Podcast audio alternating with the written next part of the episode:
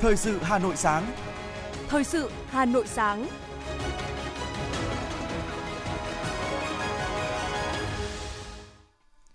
Bảo Nhật và Hoài Linh xin được đồng hành cùng quý vị thính giả trong 30 phút của chương trình Thời sự sáng nay, thứ hai ngày mùng 7 tháng 11 năm 2022 sẽ có một số những nội dung đáng chú ý sau đây. Thủ tướng Chính phủ Phạm Minh Chính dự lễ hưởng ứng Ngày Pháp luật Việt Nam năm 2022. Thanh toán số Việt Nam gần chạm ngưỡng 100 tỷ đô la Mỹ. Đường dây mua bán trái phép hóa đơn trị giá 25.000 tỷ đồng bị triệt phá. Trong phần tin thế giới, tuần hành quy mô lớn ở Italia kêu gọi giải pháp hòa bình cho Ukraine. Ít nhất 30 người bị thương trong một vụ tàu chật đường ray ở trung tâm thủ đô Seoul của Hàn Quốc. Sau đây là nội dung chi tiết.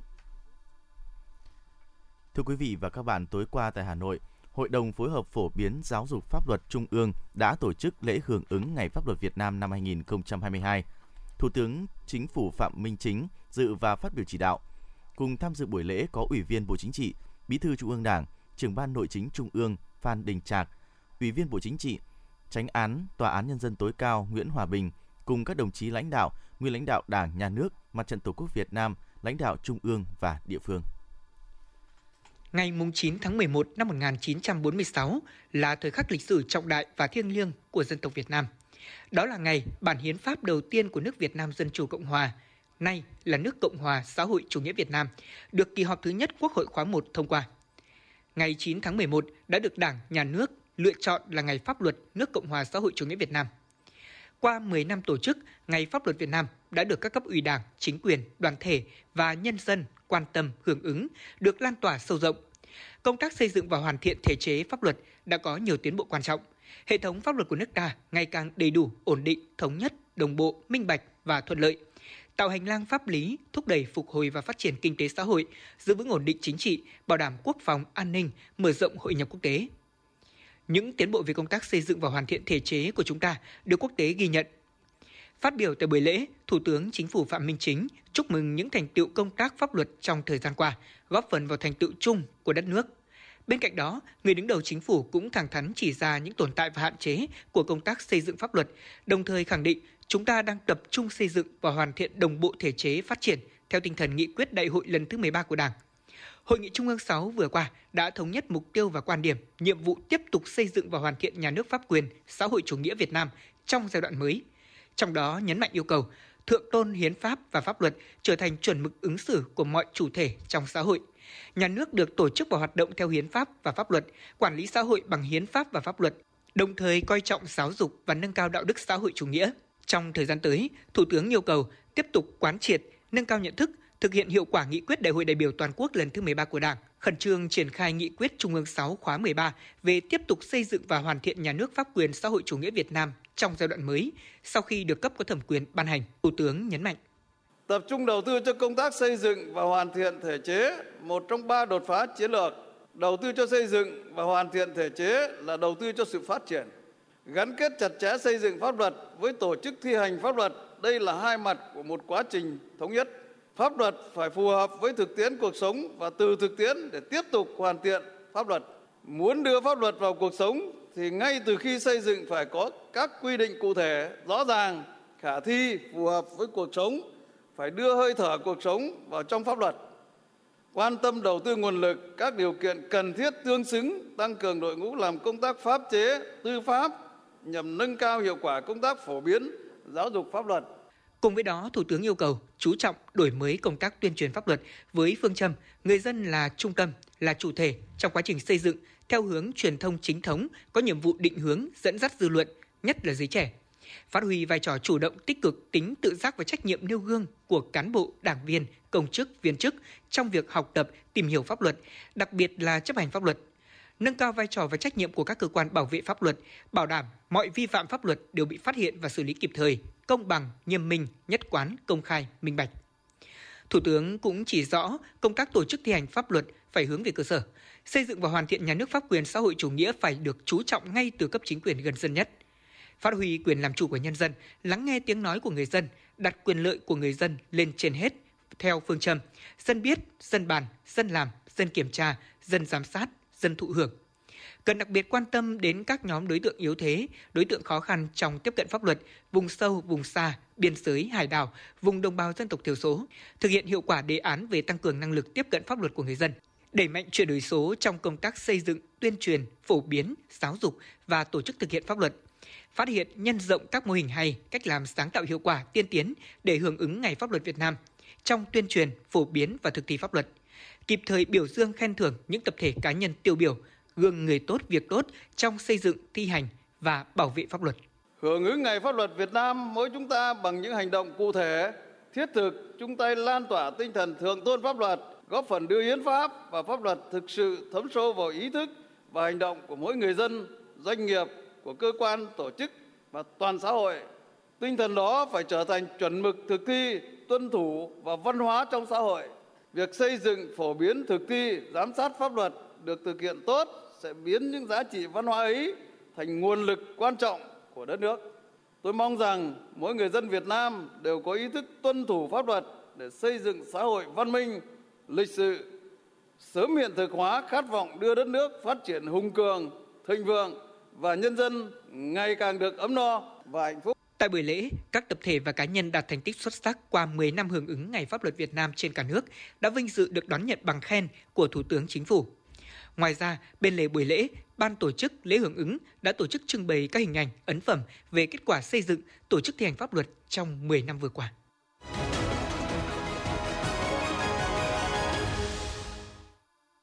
Thưa quý vị và các bạn, trong tuần vừa qua, Quốc hội đã hoàn thành rất nhiều nội dung quan trọng, trong đó phiên chất vấn và trả lời chất vấn rất sôi nổi, kéo dài 2 ngày rưỡi, được các đại biểu đông đảo cử tri và nhân dân đặc biệt quan tâm với nhóm 4 nhóm vấn đề thuộc các lĩnh vực là xây dựng, thông tin truyền thông, nội vụ và thanh tra việc lựa chọn đúng và trúng vấn đề và đổi mới phương pháp chất vấn tại kỳ họp Quốc hội cùng với tâm huyết trách nhiệm cao của người chất vấn và người trả lời chất vấn cho Quốc hội, cử tri và dân nhân cả nước đã góp phần nâng cao hiệu quả hoạt động chất vấn. Tham gia phiên chất vấn và trả lời chất vấn tại kỳ họp lần này đã có 345 lượt đại biểu Quốc hội đăng ký tham gia chất vấn, trong đó có 149 lượt đại biểu đã chất vấn và 22 lượt đại biểu tranh luận. Kết quả phiên chất vấn tại kỳ họp này cho thấy các đại biểu Quốc hội đã nắm chắc tình hình thực tiễn, phản ánh được tâm tư nguyện vọng của cử tri và nhân dân cả nước, nêu câu hỏi ngắn gọn, rõ ràng, bám sát vào chủ đề chất vấn, đi thẳng vào vấn đề và tranh luận thẳng thắn, mang tính xây dựng, trách nhiệm cao. Phần chất vấn và trả lời chất vấn của Bộ trưởng Bộ Thông tin Truyền thông và Bộ trưởng Bộ Xây dựng được nhiều đại biểu quan tâm đặt câu hỏi. Không khí chất vấn tranh luận tại nghị trường cho thấy tinh thần trách nhiệm cao của các vị đại biểu Quốc hội đồng hành cùng trưởng ngành tìm giải pháp tháo gỡ vướng mắc đặt ra. Đại biểu Nguyễn Thị Việt Nga, đoàn Hải Dương cho biết. Tôi đánh giá là Bộ trưởng trả lời cũng rất thẳng thắn. Thế và những cái giải pháp mà Bộ trưởng đưa ra là những giải pháp hoàn toàn khả thi và có hiệu quả nếu như chúng ta thực hiện tốt. Tuy nhiên thì tôi vẫn muốn là Bộ trưởng bổ sung thêm một cái giải pháp. Đấy là việc uh, chúng ta làm thế nào để nâng cao được cái nhận thức của người dân. Bởi vì tôi thấy trong thời gian qua thì rõ ràng với cái hạ tầng công nghệ thông tin của chúng ta phát triển rất nhanh, người dân có thể rất dễ dàng sử dụng một điện thoại thông minh và truy cập vào các nền tảng xã hội. Nhưng cái sự phát triển về nhận thức của người dân trong cái kỷ nguyên số này thì tôi thấy là dường như chưa theo kịp cái hạ tầng cơ sở kỹ thuật. Chính vì vậy cho nên là vẫn còn bị lừa đảo rất là nhiều. Thì tôi rất muốn là có cái giải pháp cụ thể để làm sao cho chúng ta nâng cao được nhận thức của người dân. Phần chất vấn và trả lời chất vấn đối với nhóm vấn đề thứ ba thuộc lĩnh vực nội vụ của Bộ trưởng Phạm Thị Thanh Trà để lại nhiều ấn tượng cho đại biểu cử tri và nhân dân. Đại biểu Nguyễn Văn Hòa đoàn Đồng Tháp cho biết. Phiên chất vấn của Bộ trưởng Bộ Nội vụ à, Phạm Thị Thanh Trà đã được 107 à, đại biểu đặt câu hỏi chất vấn. Phải nói là cao nhất từ trước đến nay, các khóa trước. Do đây là một vấn đề rất là quan trọng, rồi rất cái sự tạo một cái sự quan tâm à, của đại biểu Quốc hội đối với trong cái lĩnh vực à, nội vụ mà qua cái sự gửi gắm của đồng bào cử tri qua sự gửi gắm của công chức viên chức của nhà nước hiện nay để gửi đến cho đại biểu quốc hội để mà chất vấn bộ trưởng ừ, bộ nội vụ để nắm rõ hiểu rõ nguyên nhân từng lĩnh vực từng vấn đề. À, cho từng lĩnh vực để để để để bộ trưởng trả lời cho đồng bào nghe nắm và đặc biệt là cán bộ công chức viên chức nhà nước nghe được những cái nội dung mà bộ trưởng trả lời như vậy sẽ có một sự thấu đáo thông thông suốt và có sự cảm thông mà mà quyết tâm để à, thực hiện nhiệm vụ. Trong phần chất vấn nhóm vấn đề thứ tư đối với Tổng Thanh tra Chính phủ, các đại biểu Quốc hội đặt câu hỏi tranh luận đồng thời chỉ ra những hạn chế yếu kém với mong muốn chính phủ, các bộ ngành tiếp tục có các giải pháp phù hợp để khắc phục. nội dung chất vấn của các đại biểu Quốc hội thể hiện vai trò trách nhiệm, quyền giám sát của Quốc hội cũng chính là sự chia sẻ đồng hành trong quản lý điều hành của chính phủ, các bộ ngành tìm ra giải pháp, quyết sách phù hợp, đáp ứng niềm tin và sự mong mỏi của cử tri và nhân dân cả nước. Đại biểu Hoàng Văn Cường, đoàn Hà Nội nhận định. Phần à, chất vấn đối với lại tổng thanh tra chính phủ. Thì tôi thấy rằng là rất đúng với tinh thần của thanh tra. Số đại biểu đặt ra câu hỏi không phải nhiều, nhưng mà câu hỏi đặt ra rất đúng với lại cái trọng tâm mà đang được các dư luận người dân quan tâm như là vấn đề liên quan đến chất lượng thanh tra, liên quan đến trách nhiệm của những người làm thanh tra và những nguyên nhân vì sao nó lại xảy ra tình trạng như là thanh tra kết luận chậm hoặc là lần đầu tiên đi vào thanh tra lần một thì khi không phát hiện vấn đề. Nhưng mà thanh tra lại tái thanh tra thì lại phát hiện ra những cái sai phạm và rõ ràng ở đây các đại biểu đã khi nghe tổng thanh tra trả lời xong thì chưa thấy thỏa mãn thì chất vấn trở lại và muốn truy cứu đến cùng. Theo đúng nghĩa là gì thanh tra tức là phải trả lời rất rõ ràng phải có kết luận rất rõ và lỗi ở đâu à, tồn tại cái gì và trách nhiệm ở đâu. Thế và với cách chất chất vấn và tranh luận như thế thì ờ, cuối cùng thì tổng thanh tra cũng đã chỉ rất rõ là trong những các cái nguyên nhân mà nó còn tồn tại trong công tác thanh tra đấy có nguyên nhân yếu kém của bản thân nội bộ chủ quan của các cán bộ được cử đi làm các thanh tra và của cả trách nhiệm của các được trưởng đoàn thanh tra. Tại phiên chất vấn, Thủ tướng Chính phủ, các phó thủ tướng, bộ trưởng, trưởng ngành đã trả lời đúng trọng tâm, trực tiếp vào vấn đề được chất vấn, không né tránh, giải trình làm rõ nhiều vấn đề đại biểu nêu, đồng thời nghiêm túc thẳng thắn nhận trách nhiệm về những mặt còn tồn tại, hạn chế của ngành lĩnh vực, đưa ra được các giải pháp thiết thực hiệu quả, khả thi trước mắt và lâu dài, cam kết khắc phục những tồn tại trong thời gian tới. Với tinh thần dân chủ, công khai, hoạt động chất vấn đã tác động mạnh mẽ đến hoạt động của bộ máy nhà nước và người đứng đầu cơ quan nhà nước, thúc đẩy việc thực hiện có hiệu quả đường lối, chủ trương của Đảng, chính sách pháp luật của nhà nước. Trong ngày hôm nay, Quốc hội sẽ nghe Bộ trưởng Bộ Kế hoạch và Đầu tư Nguyễn Trí Dũng thưa ủy quyền của Thủ tướng Chính phủ trình bày tờ trình về dự án luật đấu thầu sửa đổi. Tiếp đó, Quốc hội sẽ thảo luận ở hội trường về dự thảo nghị quyết thí điểm một số cơ chế chính sách đặc thù phát triển thành phố Buôn Ma thuật tỉnh Đắk Lắk.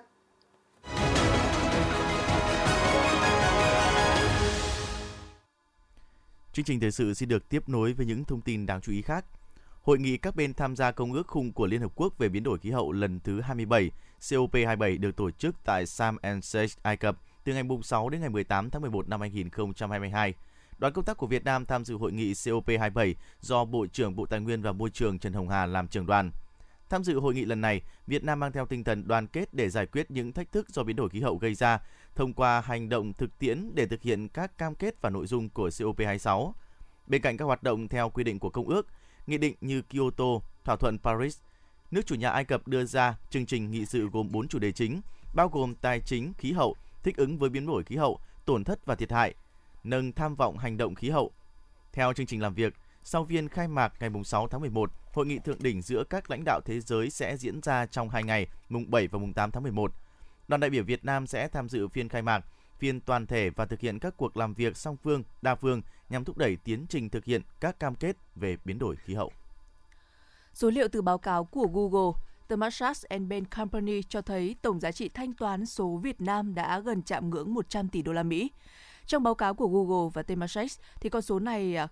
lên tới 143 tỷ đô la Mỹ à, có thể vào năm 2025 tới và rõ ràng hạ tầng thanh toán số tại Việt Nam đang ngày càng hoàn thiện và phủ rộng từ các đô thị từ các vùng nông thôn. Những người mua hàng qua thương mại điện tử vốn quen thanh toán tiền mặt khi nhận hàng hiện cũng đã ưu tiên thanh toán số. Có đến 65% người tiêu dùng cho biết đã ngưng sử dụng tiền mặt và cứ 3 người Việt Nam thì có một người nói rằng ngay cả khi đại dịch qua đi, sự tiện lợi trong việc thanh toán không dùng tiền mặt cũng sẽ là lý do họ tiếp tục sử dụng các phương thức thanh toán không dùng tiền mặt.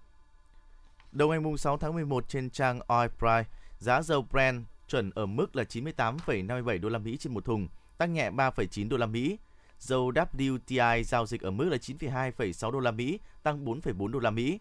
Dữ liệu cập nhật mới nhất của Bộ Công Thương cho thấy giá xăng dầu trên thị trường Singapore tiếp tục tăng. Cụ thể, xăng RON 92 giao dịch ngày mùng 2 tháng 11 ghi nhận ở mức hơn 93,41 đô la Mỹ, xăng RON 95 là 98,03 đô la Mỹ trên một thùng, dầu diesel là 128,8 đô la Mỹ trên một thùng.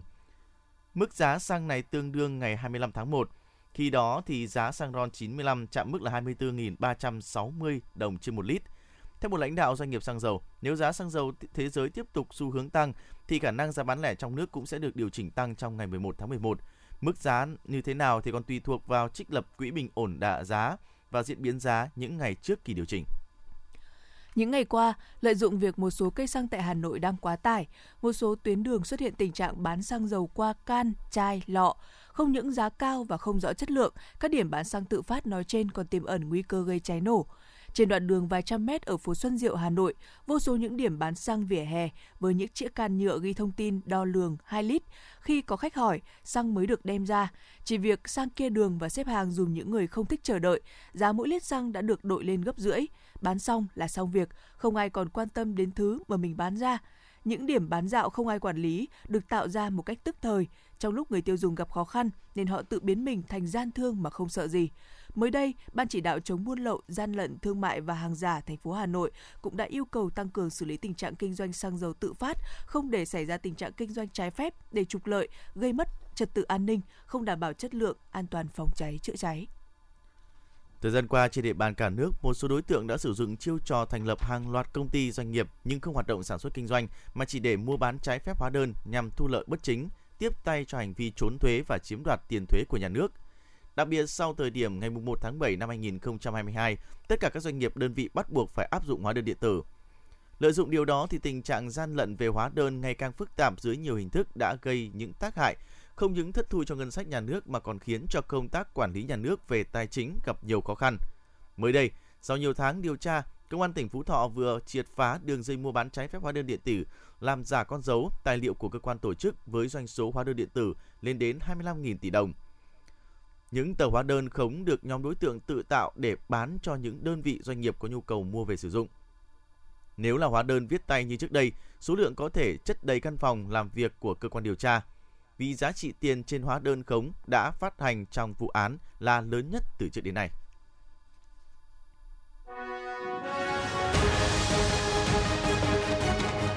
Thời sự Hà Nội, nhanh, chính xác, tương tác cao. Thời sự Hà Nội, nhanh, chính xác, tương tác cao.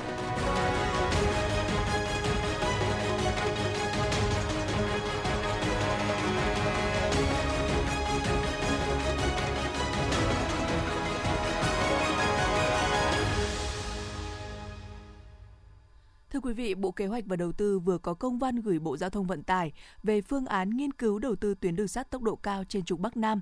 Theo Bộ Kế hoạch và Đầu tư, với thực trạng vận tải trục Bắc Nam đang bị mất cân đối, thì phần đường sắt chiếm 6% khách, 1,4% hàng hóa. Việc đầu tư tuyến đường sắt mới tốc độ cao, vận tải hành khách và đặc biệt là hàng là cần thiết. Đây là một trong những nền tảng để hình thành trục vận tải khối lượng lớn trên đất liền, dễ dàng kết nối với các trung tâm kinh tế, tạo thành trục động lực phát triển cho kinh tế xã hội của đất nước và các địa phương trên hành lang kinh tế Bắc Nam. Trên cơ sở kết quả nghiên cứu của Liên doanh tư vấn thẩm tra dự án đường sắt tốc độ cao Bắc Nam và ý kiến của thành viên Hội đồng thẩm định nhà nước, Bộ Kế hoạch và Đầu tư đề nghị Bộ Giao thông Vận tải lựa chọn phương án đầu tư tuyến đường sắt tốc độ cao trên trục Bắc Nam khai thác hỗn hợp tàu khách và tàu hàng, tốc độ thiết kế khoảng 250 km/h.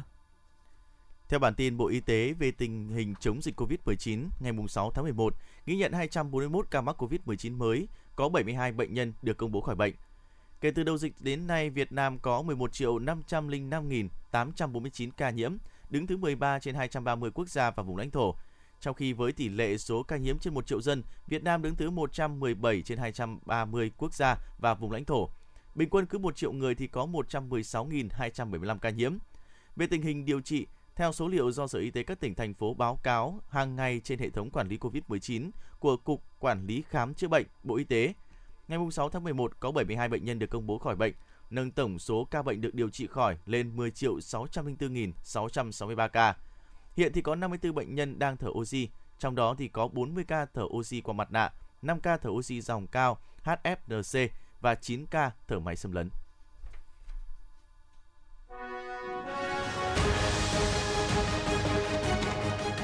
FM 90 cập nhật trên mọi cung đường. FM 90 cập nhật trên mọi cung đường.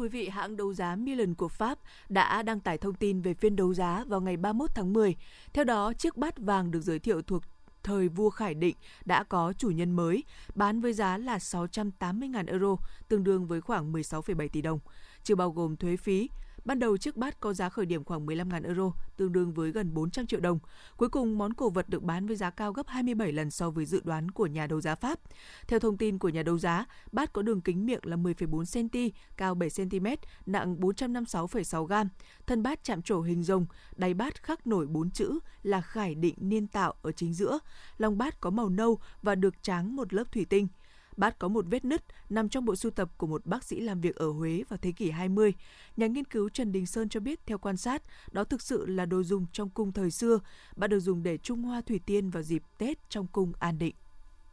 Tại phiên đấu giá bán hàng nghệ thuật Việt Nam, nhà đấu giá Milan giới thiệu 329 món cổ vật tác phẩm nghệ thuật. Trong đó nổi bật nhất là chiếc kim ấn được cho là của vua Bảo Đại, thu hút sự chú ý của giới sưu tầm đồ cổ trong và ngoài nước.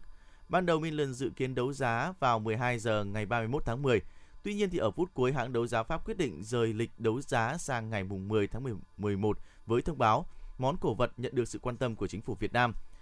Trong số những món cổ vật bán ra tại phiên thì bát vàng đạt mức giá cao nhất, còn thấp nhất là lô 32, bộ sứ xanh Huế giá 100 euro, tương đương khoảng 2,4 triệu đồng. Trong đêm ngày mùng 5 dạng sáng mùng 6 tháng 11, Phòng Cảnh sát Giao thông phối hợp cùng Văn phòng Cơ quan Cảnh sát điều tra, Phòng Cảnh sát Môi trường của Công an thành phố Hà Nội đã bắt quả tang 5 tàu sắt khai thác cát trái phép trên sông Đà, đoạn qua huyện Ba Vì. Cụ thể, qua nguồn tin trinh sát, nắm bắt được hoạt động của nhóm đối tượng đến từ thành phố Hà Nội, hai tỉnh Hòa Bình và Phú Thọ thường lợi dụng địa bàn giáp danh để khai thác cát trái phép. 23 giờ 30 phút ngày 5 tháng 11, tổ công tác đội cảnh sát giao thông đường thủy số 1 của phòng cảnh sát giao thông và văn phòng cơ quan cảnh sát điều tra phòng cảnh sát môi trường công an thành phố Hà Nội đã mật phục trên khúc sông Đà, đoạn qua xã Minh Quang, huyện Ba Vì. Từ khi mật phục đến 5 giờ sáng ngày 6 tháng 11, tổ công tác đã bắt quả tang 5 tàu cát xin lỗi quý vị, là 5 tàu sắt hút cát dưới lòng sông lên các bong tàu đem bán trái phép. Vụ việc vẫn đang được cơ quan chức năng phân loại và điều tra xử lý.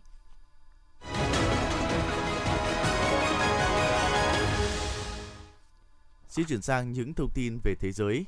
Các tổ chức công đoàn lớn tại Italy và hơn 500 hiệp hội đã tổ chức cuộc tuần hành tại thủ đô Rome và thành phố Milan nhằm kêu gọi giải pháp hòa bình cho cuộc xung đột tại Ukraine kêu gọi các bên ngừng bắn ngay lập tức, tiến hành đàm phán, tránh nguy cơ chiến tranh hạt nhân. Những người tuần hành cũng hối thúc chính phủ nước này ngừng hỗ trợ vũ khí cho Ukraine. Ban tổ chức ước tính khoảng 100.000 người đã đổ dồn về quảng trường Cộng hòa tại thủ đô để tuần hành dọn các con phố đến quảng trường San Giovanni. Những người tham gia mang những biểu ngữ hòa bình phản đối chiến tranh. Các cuộc tấn công trên diện rộng của Nga nhằm vào cơ sở hạ tầng năng lượng quan trọng trên khắp Ukraine vẫn tiếp diễn. Khoảng 40% cơ sở hạ tầng năng lượng của Ukraine đã bị hư hại hoặc phá hủy. Thủ đô Kiev đã thiết lập 1.000 điểm sưởi ấm trong thành phố, trong khi các kỹ sư cố gắng sửa chữa các trạm phát điện bị đánh bom. Các nhà chức trách Kiev đã bắt đầu lên kế hoạch sơ tán 3 triệu dân nếu thủ đô của Ukraine bị mất điện hoàn toàn. Lực lượng phòng vệ trên biển Nhật Bản đã tổ chức lễ duyệt hạm đội quốc tế tại vịnh Sagami, tỉnh Kanagawa Gawa nhằm kỷ niệm 75 thành lập lực lượng phòng vệ trên biển Nhật Bản. Thủ tướng Nhật Bản Kishida Fumio trực tiếp thị sát buổi lễ này. Sự kiện có sự tham gia của Hải quân Hàn Quốc là dấu hiệu tan băng mới nhất trong quan hệ giữa hai nước láng giềng Đông Bắc Á. Ủy ban bầu cử Malaysia cho biết trong thời gian à, từ ngày mùng 6 đến ngày 18 tháng 11, à, các chính đảng và liên minh chính trị nước này tiến hành chiến dịch vận động tranh cử cho cuộc tổng tuyển cử lần thứ 15, dự kiến diễn ra vào ngày 19 tháng 11 tới. Chiến dịch tranh cử của các đảng sẽ tập trung vào những vấn đề mà người dân đang rất quan tâm, đó là cơ hội việc làm, chi phí sinh hoạt cùng giá cả hàng hóa tăng cao và loại trừ tận gốc tình trạng đói nghèo cùng cực. Dù không là ứng cử viên trực tiếp cạnh tranh trong cuộc bầu cử giữa nhiệm kỳ Mỹ, nhưng cựu Tổng thống Donald Trump đang nổi lên là nhân tố thu hút sự ủng hộ của các cử tri tại bang Pennsylvania dành cho Đảng Cộng Hòa. Đảng này kỳ vọng cuộc bầu cử ngày 8 tháng 11 tới sẽ là một làn sóng đỏ giúp họ giành quyền kiểm soát quốc hội. Với những người ủng hộ ông Trump, việc phe Cộng hòa giành chiến thắng trong cuộc bầu cử ngày 8 tháng 11 sẽ mở ra một con đường rộng hơn cho ông trở lại Nhà Trắng. Báo The Guardian và hãng tin AFP đưa tin, theo các tin tức trên mạng xã hội, các cuộc biểu tình và đình công ở Iran liên quan đến vụ công dân Mahsa Amini thiệt mạng tiếp tục kéo dài sang ngày thứ 50, bất chấp sự trấn áp ngày càng gia tăng của chính quyền. Các nhà hoạt động nhân quyền cho biết tuần qua, lực lượng an ninh Iran đã tiếp tục áp dụng nhiều biện pháp mới để ngăn chặn các cuộc biểu tình tại các trường đại học trên Tehran, khám xét sinh viên và buộc họ phải bỏ che mặt. Thủ lĩnh đảng đối lập Likud tại Israel ông Benjamin Netanyahu đã bắt đầu đàm phán với lãnh đạo các đảng viên liên trong liên minh cánh hữu về một số chính sách và vị trí trong chính phủ sắp tới. Các vấn đề tranh cãi nhất bao gồm một số ghế bộ trưởng, thời hạn thông qua ngân sách chính phủ, hủy bỏ một số chính sách tôn giáo của chính phủ tiền nhiệm. Một vụ nổ bom trên xe buýt ở miền Nam Philippines đã làm ít nhất một người thiệt mạng và 11 người bị thương. Các hành khách bị thương đã được đưa đến bệnh viện địa phương, đồng thời cho biết thêm quân đội đang phối hợp với cảnh sát địa phương điều tra xem vụ tấn công này có phải là một phần của hoạt động tống tiền của các nhóm tội phạm trong khu vực hay không.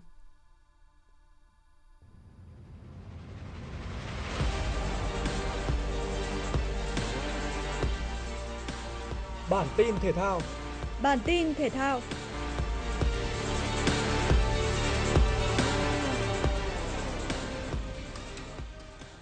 Trận hòa một đều trước câu lạc bộ Thanh Hóa ở vòng 23 V-League 2022, Văn Quyết đã gặp chấn thương khá nặng, khiến anh không thể ra sân trong phần còn lại của V-League 2022. Chân sút sinh năm 91 bị dập dây chằng bên chày đầu gối phải và cần ít nhất 14 ngày điều trị, đồng thời phải sau 20 ngày mới có thể tập luyện trở lại. Như vậy, cầu thủ câu lạc bộ Hà Nội nhiều khả năng chỉ có thể trở lại ở trận bán kết Cúp Quốc gia đối đầu với Hoàng Anh Gia Lai vào ngày 23 tháng 11. Ở mùa giải năm nay, quả bóng vàng Việt Nam 2020 ra sân thi đấu tổng cộng 19 trận cho đội bóng thủ đô trên tất cả các đấu trường. Đóng góp 9 pha lập công, 5 kiến tạo thành bàn và 6 lần đoạt danh hiệu cầu thủ xuất sắc nhất trận. Cũng ở trận đấu này, Đoàn Văn Hậu đã phải nhận thẻ vàng từ trọng tài Nguyễn Viết Duẩn sau pha va chạm với hậu vệ Xuân Hùng. Xem lại pha quay chậm, hai cầu thủ gần như vung tay cùng lúc và Xuân Hùng chưa chạm mạnh vào mặt Đoàn Văn Hậu. Trong khi đó, Đoàn Văn Hậu đã thực sự có tác động vào vùng mặt của Xuân Hùng. Đây đã là thẻ vàng thứ ba của cầu thủ sinh năm 99 kể từ đầu mùa, đồng nghĩa hậu vệ trái này sẽ bị treo giò một trận. Vòng 24 V-League, câu lạc bộ Hà Nội sẽ tiếp đón câu lạc bộ Viettel trên sân nhà hàng đẫy. Huấn viên Chun Jae-ho sẽ phải tìm kiếm phương án thay thế trong trận derby thủ đô vô cùng quan trọng này. Novak Djokovic đối đầu với Stefano Tsitsipas tại bán kết giải quần vợt Paris master Tưởng như hạt giống số 6 sẽ có một trận đấu dễ dàng khi anh nhanh chóng đánh bại đối thủ 6-2 ở set đầu tiên. Tuy nhiên, Tsitsipas dần bắt nhịp tốt hơn với lối chơi của Djokovic và có được hai break để thắng set thứ hai với tỷ số 6-3. Set thứ ba quyết định diễn ra rằng co và phải bước vào loạt tie break để phân định thắng thua. Tại đây, Djokovic đã ghi liên tiếp 4 điểm để thắng 7-4, qua đó khép lại trận đấu sau 2 giờ 22 phút tranh tài để có lần thứ 8 vào chung kết Paris Masters. Ở trận bán kết còn lại, hiện tượng của giải năm nay là Holger Rune đã tiếp tục vượt qua thêm một tay vợt hạt giống khác, đó là Felix Auger Aliassime. Trong suốt trận đấu, Holger Rune trình diễn một lối đánh tấn công chủ động với những cú thuận tay uy lực và không phải đối mặt với bất cứ breakball nào. Anh nhanh chóng giành chiến thắng 2-0 chỉ sau 1 giờ 29 phút thi đấu. Tỷ số các set lần lượt là 6-4 và 6-2. Đây là lần đầu tiên Holger Rune vào tới trận chung kết của một giải Master 1000. Dự báo thời tiết khu vực Hà Nội hôm nay ngày 7 tháng 11. Vùng núi Ba Vì Sơn Tây, trời nắng, sáng sớm có sương mù. Đêm không mưa, nhiệt độ dao động từ 20 đến 29 độ C. Ngoại thành từ Phúc Thọ tới Hà Đông, trời nắng, sáng sớm có sương mù, đêm không mưa, nhiệt độ dao động từ 21 đến 30 độ C. Phía Nam từ Thanh Oai, Thường Tín đến Ứng Hòa, trời nắng, đêm không mưa, nhiệt độ dao động từ 21 đến 29 độ C. Mê Linh, Đông Anh, Sóc Sơn, ngày nắng, đêm không mưa, nhiệt độ dao động từ 20 đến 29 độ C. Trung tâm thành phố Hà Nội, trời nắng, sáng sớm có sương mù, đêm không mưa, nhiệt độ dao động từ 21 đến 30 độ C. Quý vị và các bạn vừa nghe chương trình thời sự của Đài Phát thanh và Truyền Hà Nội, chỉ đạo nội dung Nguyễn Kim Khiêm, chỉ đạo sản xuất Nguyễn Tiến Dũng, tổ chức sản xuất Xuân Luyến, đạo diễn Kim Oanh, phát thanh viên Bảo Nhật Hoài Linh cùng kỹ thuật phòng thu Quang Ngọc thực hiện. Hẹn gặp lại trong chương trình thời sự sau.